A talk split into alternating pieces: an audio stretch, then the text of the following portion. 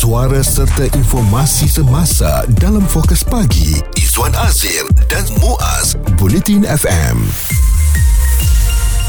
Antara bekalan elektrik dengan bekalan air kalau ianya terganggu sebenarnya bagi pihak diri saya secara peribadilah saya lebih rela tak ada bekalan elektrik berbanding bekalan air. Sebab kalau tak ada bekalan air muas banyak benda yang tertangguh yang tak boleh dijalankan. Betul ya. Dan masalah tak ada air ni memang uh, sering berlaku terutamanya kita yang berada di uh, Selangor. Mm-hmm. uh, dan tak dapat dinafikan oleh kerana mungkin dari segi penggunaan kapasitinya yang terlampau ramai mm-hmm. menyebabkan kalau ada satu pipe yang pecah atau ataupun mungkin nak mencuci apa uh, kawasan-kawasan tertentu ianya menyebabkan ada beberapa kawasan akan dicatu airnya. Jadi ini adalah masalah yang sebenarnya kerap kali sangat berlaku kepada warga kota sehingga kan kalau uh, pembekal air di Selangor ni mengeluarkan satu kenyataan saya dah kenal sangat dah dengan nama Elina Basri ni uh, sebab dia adalah uh, ketua komunikasi korporat pengurusan air Selangor Sendirian Berhad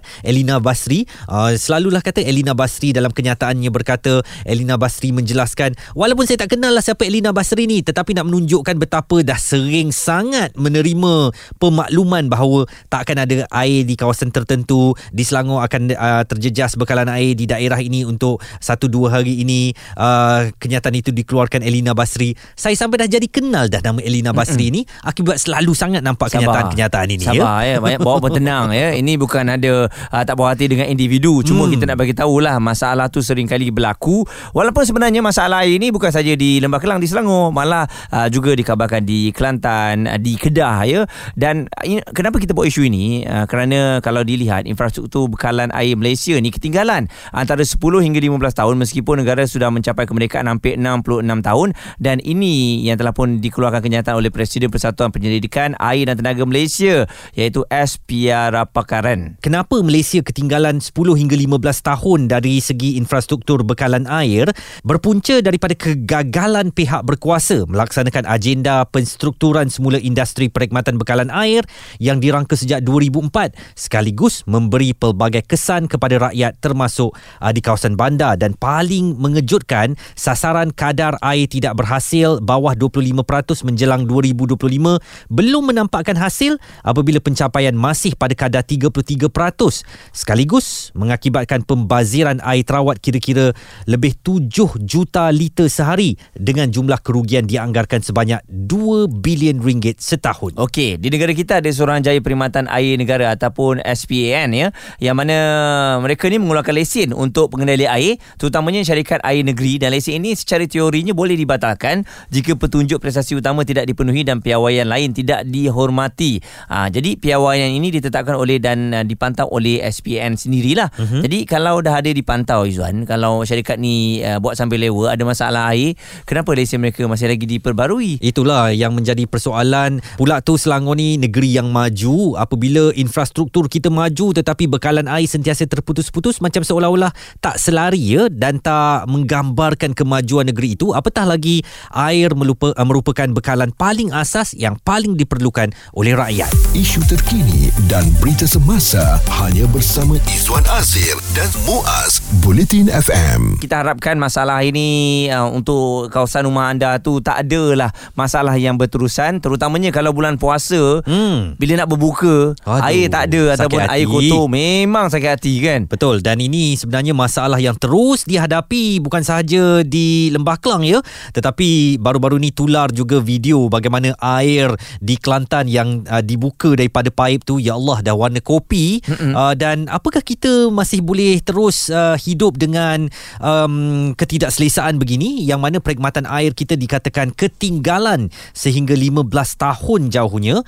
Kita nak bersama dengan Presiden Persatuan Penyelidikan Air dan Tenaga Malaysia atau AWAIR saudara S uh, Piara Pakaran uh, Piara bagaimana anda melihat um, ataupun respon anda apabila infrastruktur air kita ini dikatakan ketinggalan sehingga 10 ke 15 tahun Piara? Kalau kita lihat ya, saya sendiri dari kawasan pedalaman waktu kecil. Saya uh, di rumah kami terima air melalui tangki air seminggu sekali. Hmm. So sekarang kalau kita masih lihat tangki-tangki seperti ini masih dipergunakan dan uh, lebih memalukan di kawasan bandar, memang saya rasa waktu yang kami terima air dulu dalam tangki air masih airnya bersih dan kami dapat tampung satu minggu. Hmm. So dalam konteks yang sama, apabila negara membangun, infrastruktur perlu dibangunkan bersama-sama. Betul. Dan uh, kita tahu uh, populasi penduduk kita semakin meningkat dan uh, uh, kepadatan penduduk di kawasan bandar jauh lebih tinggi ya, lebih 70% berbanding uh, kawasan luar bandar. Dulu kita ada uh, apa ni pembahagian yang lebih di di kawasan luar bandar dan sebab penghijrahan ke penghijrahan ke kawasan bandar ia meningkatkan permintaan air di kawasan bandar. Pada waktu yang sama, bila ekonomi kita membangun, uh, tapi kita masih mempunyai masalah bekalan air. Uh, ada juga kes, bukan saja uh, air kotor yang keluar dari pipe, uh, di Pahang dahulu uh, ada isu di mana bila hujan, disebabkan kandungan kelodak sangat tinggi dalam uh, aliran sungai, loji perawatan air terpaksa ditutup. Mm-mm. Ini disebabkan oleh pembalakan. So bila kita lihat perkara-perkara ini berlaku pada waktu teknologi yang sangat moden, ya kita ada sistem drone dan sebagainya, uh, memang memalukan. Dan uh, di Malaysia ya bermula tahun 2003 Kerajaan Persekutuan ingin mengubah isu ini uh, masalah-masalah ini dan meningkatkan uh, taraf perkhidmatan uh, bekalan air kepada rakyat uh, terutamanya di Semenanjung Malaysia dan Labuan. Sabah Sarawak tidak mengikut uh, apa yang kita panggil penstrukturan semula industri perkhidmatan air negara. Mm-mm. Uh, kita tubuhkan Akta Suruhanjaya Perkhidmatan Air Negara uh, 2006 uh, Akta Industri Perkhidmatan Air Negara 2006 dan melalui akta-akta ini kita ingin membangunkan industri air kita kerajaan juga tubuhkan apa yang kita panggil pengurusan SI berhad iaitu satu entiti di bawah Kementerian Kewangan untuk memastikan kita mempunyai sumber kewangan yang cukup untuk membangunkan infrastruktur pada masa yang sama kita tidak mahu tarif meningkat secara mendadak.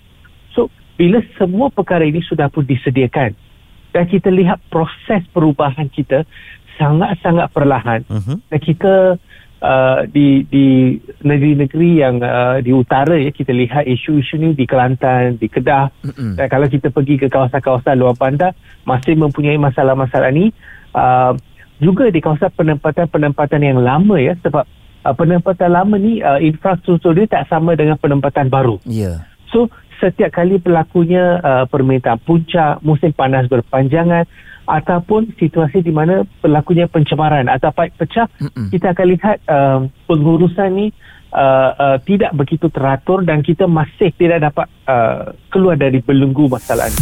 Fokus pagi Izwan Azir dan Muaz komited memberikan anda berita dan info terkini Bulletin FM.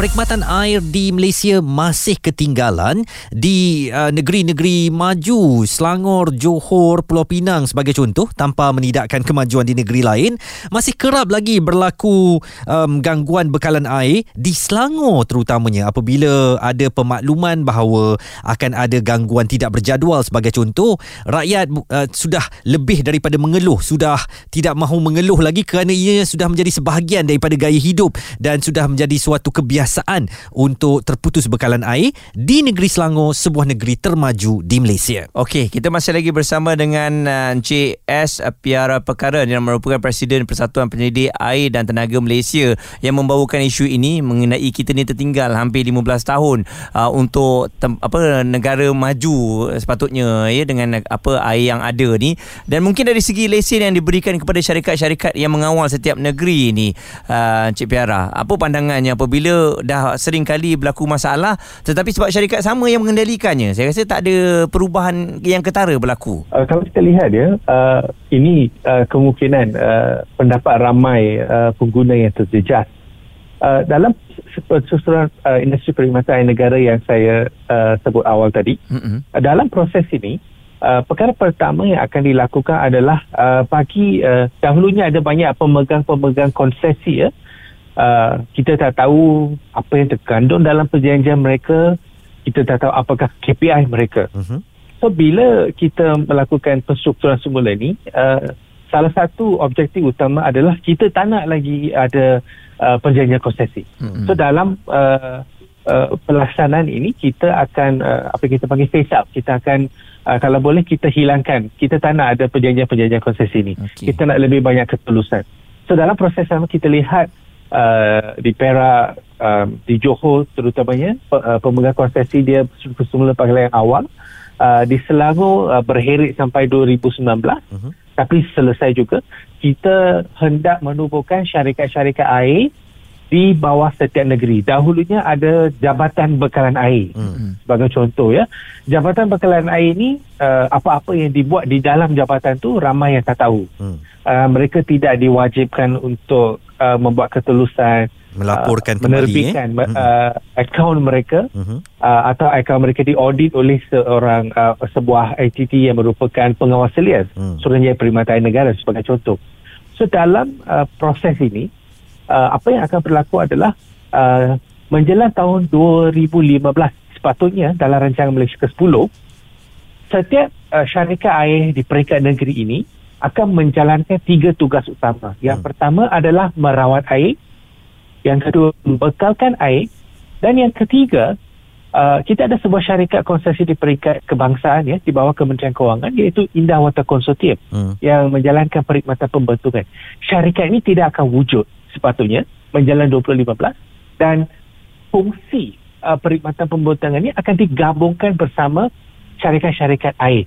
So kita akan ada syarikat-syarikat air di peringkat negeri yang melakukan uh, perkhidmatan untuk kitar penggunaan air manusia hmm. dari perawatan air, bekalan air dan juga perawatan sisa kumbahan. Uh, dan kita melakukan perkara ini untuk memastikan kecekapan kos di mana kita tidak hendak syarikat yang mengambil air mentah juga mencemarkan air. Mm-hmm. So bila mereka dalam satu uh, pengurusan yang sama, mereka akan memastikan air sisa yang mereka lepaskan ke sungai itu tidak mencemarkan. Mm. Dan pada waktu yang sama juga uh, kita sepatutnya melakukan uh, pelaksanaan tarif uh, secara berperingkat di mana uh, pelarasan tarif ini bukan sepatutnya hanya uh, peningkatan tarif. Kita akan mengkaji kita akan pecahkan setiap komponen perawatan air dan juga perkhidmatan kumbahan kepada unit-unit yang kecil dan kita akan bandingkan. Kita akan buat benchmarking, penanda arasan. Hmm. Sebagai contoh ya, uh, kita mungkin ada lebih kurang 50 loji perawatan air yang mempunyai kualiti air yang hampir sama. Dan jika semua mereka kita uh, unit perawatan tu kos tu kita katakan uh, yang paling tinggi 20 sen setiap meter padu yang paling rendah 16 sen setiap hmm. meter padu. So dalam proses pelaksanaan uh, tarif ini pengawas selia akan menanda aras 16 sen sebagai tarif asas. Hmm. Siapa-siapa yang uh, melakukan proses perawatan pada kos yang lebih tinggi, mereka tidak akan dibenarkan untuk salurkan kos tambahan itu. Mereka kena telan sendiri. Bermaksud kita nak mereka lebih cekap. Pendapat, komen serta perbincangan fokus pagi Izwan Azir dan Muaz Bulletin FM. Perkhidmatan air di Malaysia yang katanya ketinggalan teruk eh 10 ke 15 tahun dan sering kita sebagai pengguna ni saya pun sama sebenarnya uh, kadang-kadang sering mempersalahkan pembekal air syarikat pembekal air ni sedangkan mungkin masalah itu diakibatkan oleh ini kilang-kilang yang sesuka hati saja buang segala sisa buangan ke sungai mencemarkan menyebabkan menyebabkan perubahan bau dan perubahan warna yang mengakibatkan syarikat pembekal ni terpaksa mengambil tindakan mm-hmm. untuk menyekat bekalan air kepada pengguna untuk merawat um, apa saja yang masuk ke dalam sistem bekalan air kita itu supaya air yang diterima itu terawat dan bersih serta tidak tercemar. Okey, memang tak dapat dinafikan Selangor sebagai uh, negeri tumpuan, uh, kilang pun banyak, orang yang duduk kat situ pun banyak. Jadi sebab itulah kadang-kadang air kita terpaksa dicatuh oleh kerana ada masalah-masalah yang tak dapat nak dielakkan kan? Cuma kalau kita lihat di Kedah ya apabila tiba musim perayaan ataupun waktu uh, penduduk yang padat hmm. pulang ke kampung confirm kadang-kadang air tak cukup. Dan masalah ini telah pun diakui oleh Menteri Besar sendiri ya Datuk Seri Muhammad Sanusi yang katanya kerajaan negeri memerlukan masa sekurang-kurangnya 3 tahun lagi bagi membangunkan semula infrastruktur berkaitan. Dan uh, saya di Perlis ladang lembu saya tu. Hmm. uh, kalau musim kemarau je memang buka air tak ada confirm tak ada, tak ada air lah ya. Uh-huh. sebab apa tak ada air ni? Oh sebab memang empangan kering. Eh eh Jadi takkan tak ada langkah lain ya. Takkan asal ikut musim panas saja air tak boleh disalurkan kepada pengguna dan kita memang nak kena bergantung kepada bekalan di empangan. Tak ada keusaha untuk import air daripada negeri lain dan sebagainya. Kerana itulah kerajaan sebenarnya digesa ya untuk segera laksanakan pindaan Akta Industri Perkhidmatan Air 2006 termasuk mencari alternatif lain dan mengenakan hukuman lebih berat dengan meningkatkan kadar denda sehingga 10 juta ringgit kepada pencemar sumber air dan uh, ini yang dijelaskan oleh Menteri Sumber Asli Alam Sekitar dan Perubahan Iklim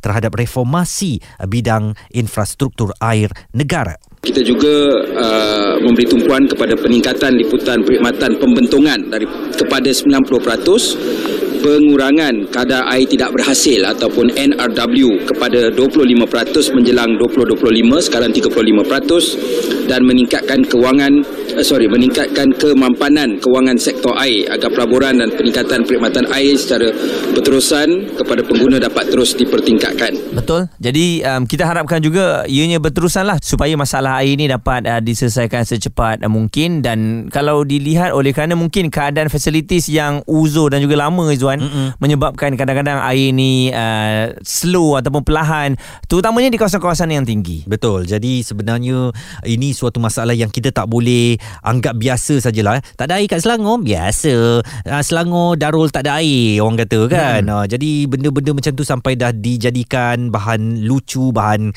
ketawa orang lain. Uh, marilah ke negeri Melaka. Negeri Melaka sentiasa ada air kesian mm. orang Selangor ni kan. Kita tak mau macam tu. Benda yang sepatutnya menjadi keperluan asas tetapi kerana kerana dah sering sangat berlaku sampaikan kita pun dah fed up dan uh, dah tak nak bergantung harap kepada perkhidmatan paling asas ini uh, jadi kita mengharapkan campur tangan kerajaan supaya segera uh, dapat diatasi. Suara serta informasi semasa dalam fokus pagi Izwan Azir dan Muaz Bulletin FM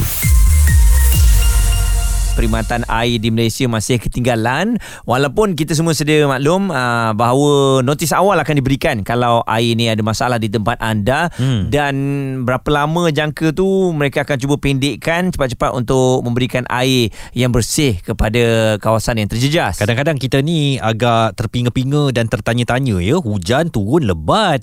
Takkanlah empangan kering tak ada air sehingga kan akan ada masalah berlaku pembe- uh, pembekalan air ke rumah kita ni kan? Tetapi rupanya banyak faktor yang merencatkan pembekalan itu termasuk pencemaran. Uh, ini uh, dalang-dalangnya ialah uh, pemain-pemain industri lah yang sesuka hati saja. Buang segala jenis uh, bahan kimia ke dalam sungai. Dan sungai itu pula menjadi punca kepada bekalan air kita. Itu yang mengakibatkan syarikat-syarikat bekalan air ini terpaksa menutup seketika pilih air uh, bekalan ke rumah kita tu untuk merawat dan memastikan bekalan yang kita terima bersih. Uh, kalau bekalan yang kita dapat itu hitam legam warnanya, mm-hmm. berbau pula tu, pasti kita pun bising. Uh, tetapi kita mahu semua pihak memainkan peranan yang sama rata dan uh, juga bekerjasama ya, iaitu pembekal air juga bertindak agresif untuk memastikan bekalan air jarang terganggu.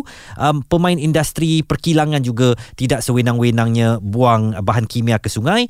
Pemantauan kerajaan perlu lebih serius untuk mengelakkan perkara ini daripada terus berlaku. Dan saya yakin kalau ada dari segi peningkatan kos ya ataupun charge yang dikenakan uh, mungkin boleh diterima oleh penduduk setempat. Uh, kalaulah itu adalah jalan terbaik bagi apa menyelesaikan masalah air yang tak ada ni kan. Sebab bila kita tanya kenapa masalah air ni tak sampai ialah dari segi uh, pembaik pulih yang menelan kos yang berjuta contohnya. Hmm. itu yang dikabarkan. Infrastruktur yang terlampau lama sangat menyebabkan tak boleh supply kepada kawasan-kawasan baru ataupun kawasan-kawasan lama. Jadi sekarang ni ialah tindakannya ataupun jalannya kena dilakukan ya. Betul. agar rakyat ini merasa setiap kali uh, lima tahun yang kita pilih kerajaan-kerajaan ni uh, setiap kerajaan negeri itu akan ada perubahan yang ketara. Terutamanya melibatkan isu air dan uh, melalui tinjauan pendapat yang kami lakukan di Twitter @bulletinfm apa punca utama perkhidmatan air di Malaysia dikatakan ketinggalan?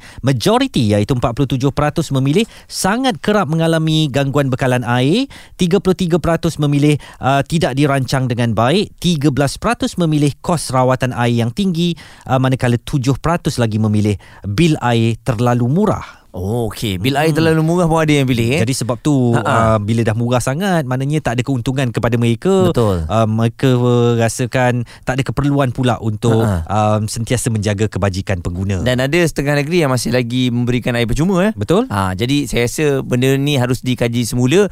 Tak ada gunanya kalau air itu percuma tapi air yang sampai kepada kita bukan air yang bersih mm-hmm. dan juga air itu tak kuat jadi menyebabkan sukar untuk kita melakukan aktiviti harian. Jadi kita harapkan uh, masalah ini akan tuntas dan selesai dengan baik uh, dan tidak berlarutan sehingga orang memandang kecil kepada industri air di Malaysia yang sekarang ini memang ketinggalan 10 hingga 15 tahun. Isu terkini dan berita semasa hanya bersama Izwan Azir dan Muaz Bulletin FM.